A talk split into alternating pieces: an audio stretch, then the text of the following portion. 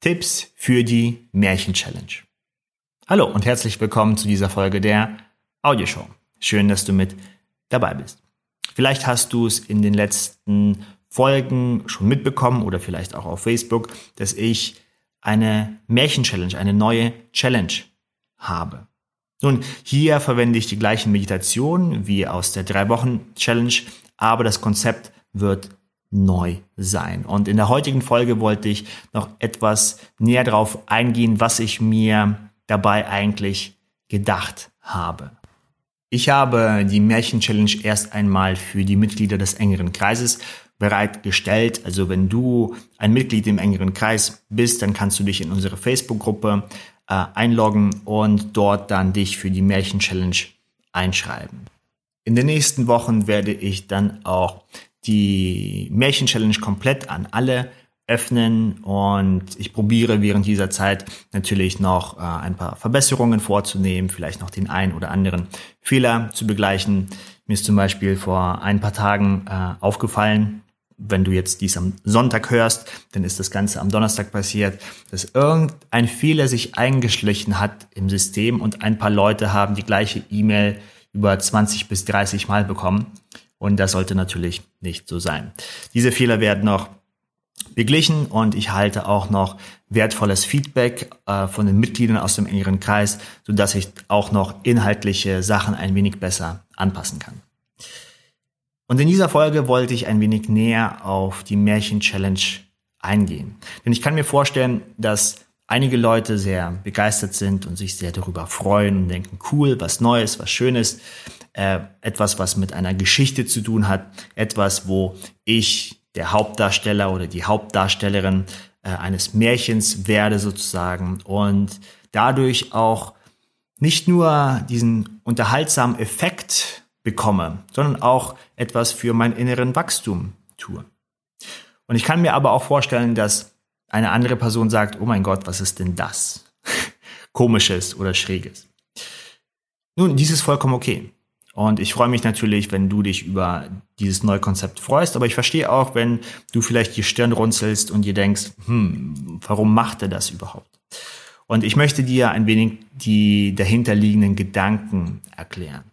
Nun, wenn wir an den inneren Wachstum herangehen und wir haben die Brille des Ingenieurs auf, die Brille des Mechanikers, wenn wir denken, hm, wie sieht denn unsere Psyche aus, was kann ich daran drehen oder schrauben. Wenn ich das also alles verstehe, dann kann ich beliebige Schrauben in eine Richtung drehen und dann geht es mir besser. Dann habe ich vielleicht mehr Potenzial, mehr innere Ruhe.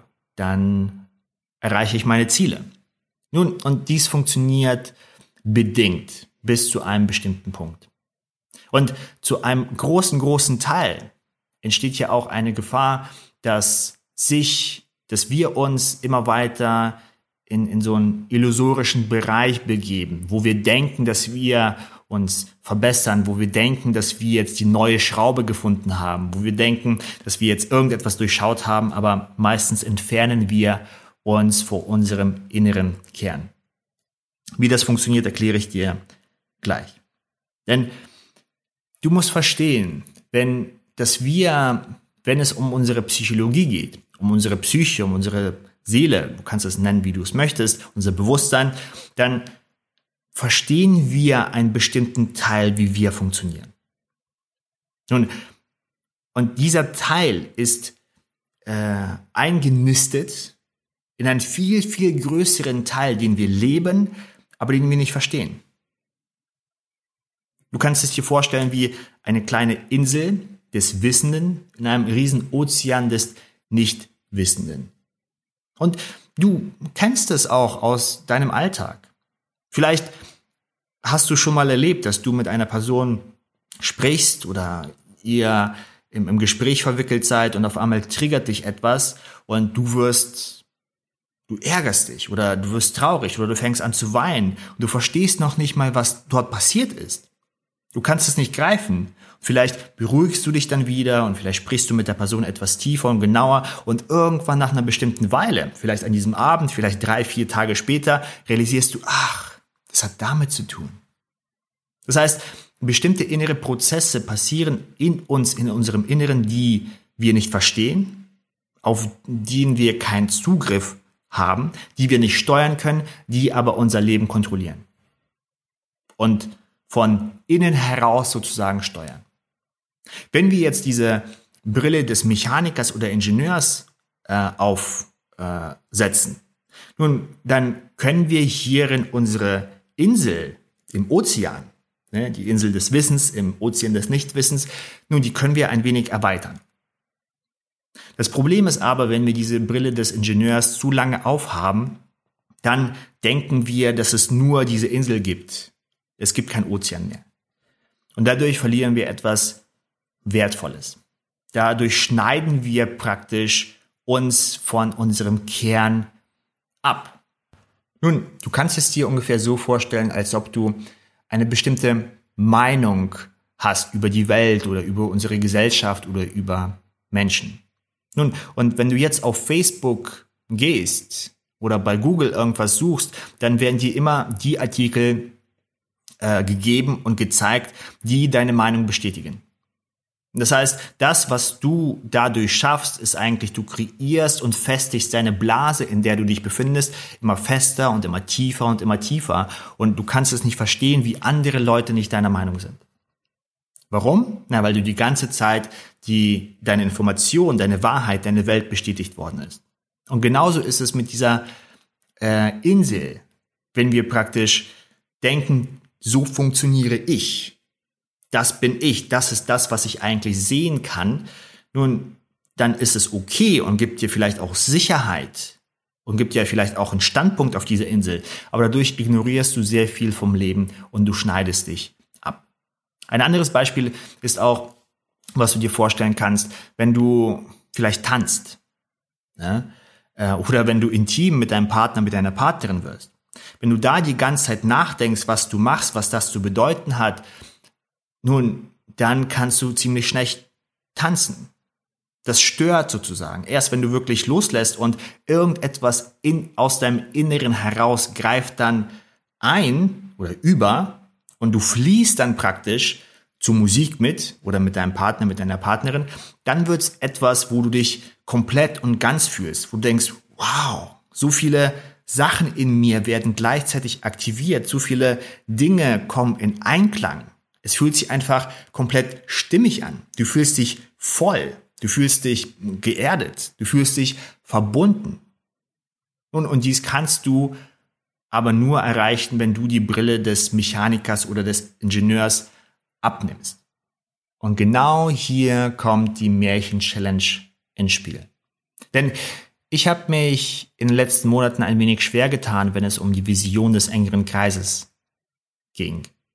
Denn natürlich kann ich immer weitere psychologische Konzepte auseinandernehmen und wieder auf eine neue Art und Weise verpacken und euch bereitstellen. Und ihr könnt auch an diesen psychologischen Mechanismen dann sozusagen schrauben und arbeiten.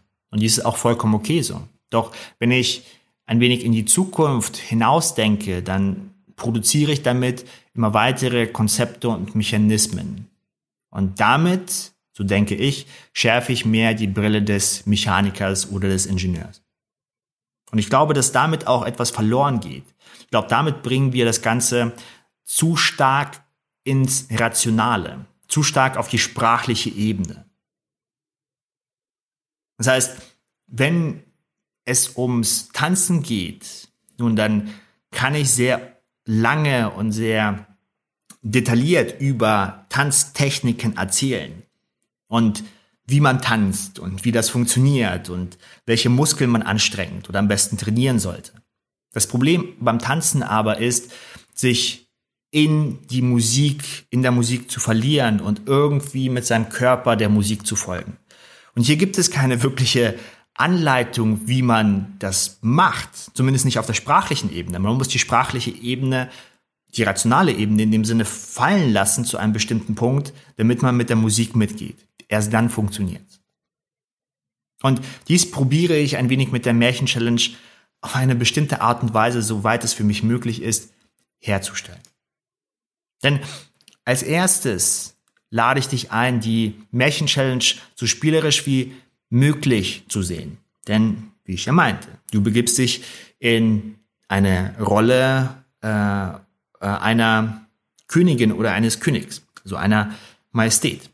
Und hier wirst du gefragt oder du wirst gefragt, Entscheidungen zu treffen, um das Königreich wieder zu Blüte zu verhelfen. Das heißt, dies hat alles einen spielerischen Aspekt, etwas, was man sich vorstellt, etwas, was man nicht wirklich greifen kann, aber wo man sich drin auch ein wenig verlieren kann. Und das machen zum Beispiel Kinder sehr stark, um zu lernen.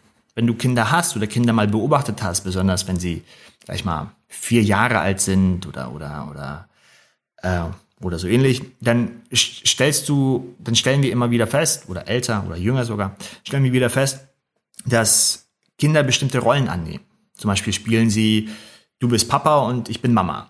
Na, und dann kreieren sie für ihre, für sich eine kleine Welt, wo sie bestimmte Rollen durchspielen.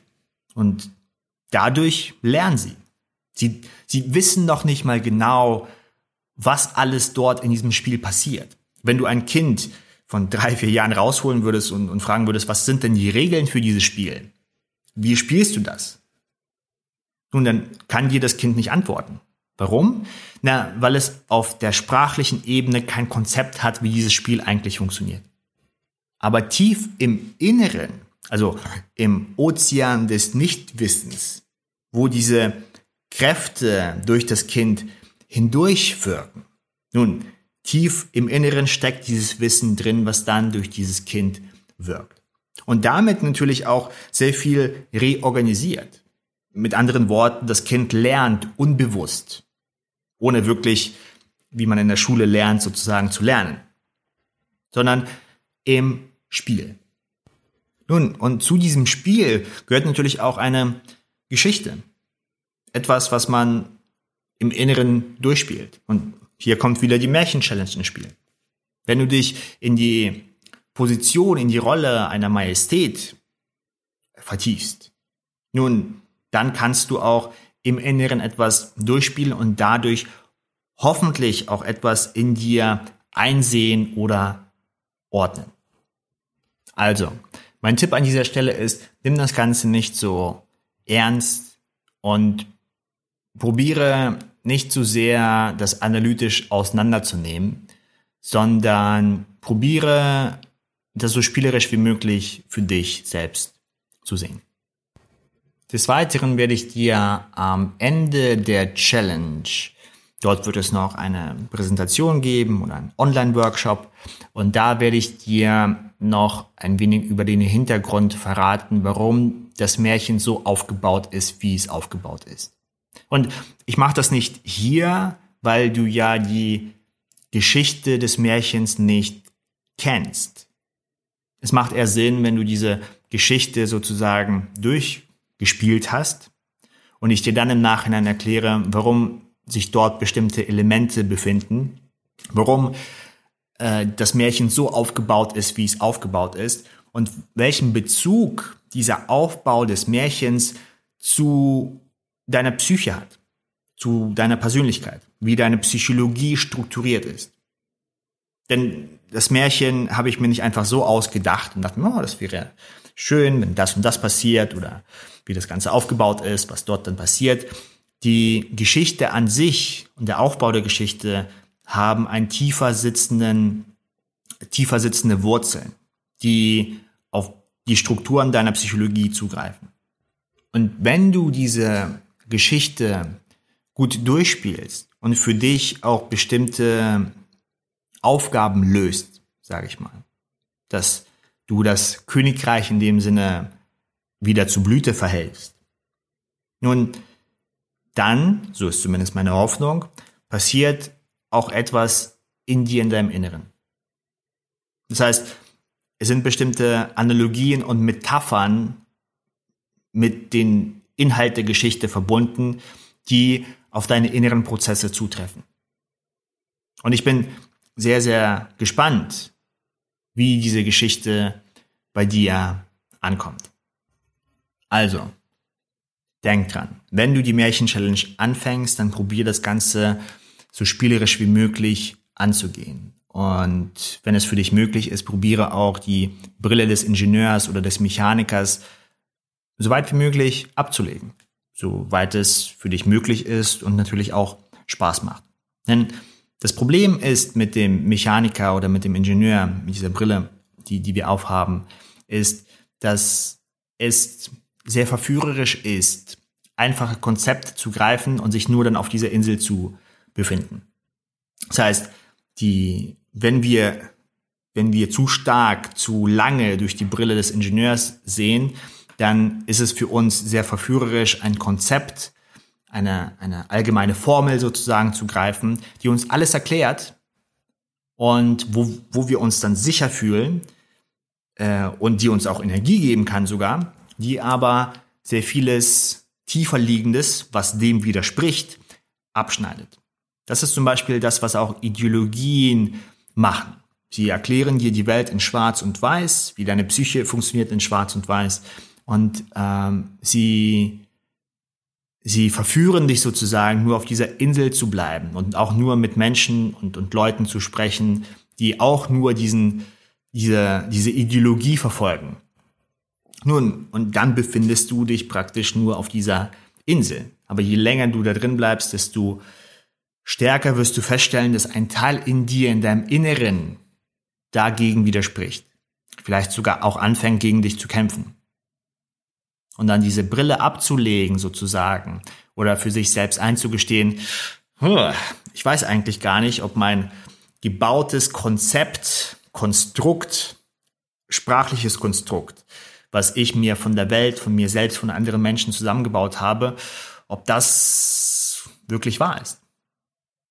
Und das ist natürlich kein Schritt, den Menschen machen möchten, denn dann befinden wir uns wieder ein wenig im Ungewissen. So, dann, dann wird der Boden unter den Füßen auf der Insel sehr schwammig und sandig und man denkt dann in diesem großen Meer des Unwissenden zu, zu, zu ertrinken. Ich glaube aber, wenn uns dieser Schritt gelingt, ab und zu zumindest diese Brille abzulegen und sich neuem zu öffnen und sich mal einzugestehen, dass wir uns auf einer Insel befinden, umgeben von einem riesigen Ozean des Unwissenden, nun, dann beginnt sich auch etwas in uns im Inneren zu entwickeln. Denn in diesem riesigen Ozean des Unwissenden, nun, dann mag es, da mag es vielleicht Ungeheuer geben, und es mag dort auch dunkel sein, aber dort gibt es auch sehr, sehr viele Potenzialmöglichkeiten. Sehr viele Schätze sind dort verborgen. Vielleicht Dinge, die du entdeckst oder siehst, die sich dir erschließen, die sich in deinem Inneren dir öffnen, dein Leben auf eine bestimmte Art und Weise bereichern, wie du es dir zuvor noch nicht mal vorgestellt hast. Aber um diesen Schritt zu wagen, nun, da musst du für dich selbst lernen, diese Brille des Wissenden und Absoluten sozusagen kurz mal abzusetzen und dir einzugestehen, naja, ich weiß, dass ich vom diesem unwissenden Ozean umgeben bin und ich weiß, dass es dort vielleicht auch gruselig ist, aber ich weiß auch, dass dort auch Schätze verborgen sind, die mein Leben bereichern können. Und ich traue mich, einen Schritt in diese Richtung zu wagen. Und ich glaube, wenn wir diese Einstellung spielerisch eingehen und uns nicht so sehr zu ernst nehmen in dem Sinne und einfach ausprobieren im Spiel, dann, dass wir dann sehr, sehr viel in uns transformieren können und unser Potenzial erweitern können. Und dies ist auch das Ziel der Märchen-Challenge. Und ich bin sehr gespannt, wie sie bei euch ankommt. Und ich freue mich dann sozusagen, euer Feedback zu erfahren. Jetzt ist die Märchen-Challenge für alle Mitglieder des engeren Kreises online. Du kannst dich einschreiben. Äh, sie wird dann, wir starten jeden Montag durch und in den nächsten Wochen, so hoffe ich zumindest, wird sie dann auch allgemein für jeder Mann, jeder Frau zugänglich sein.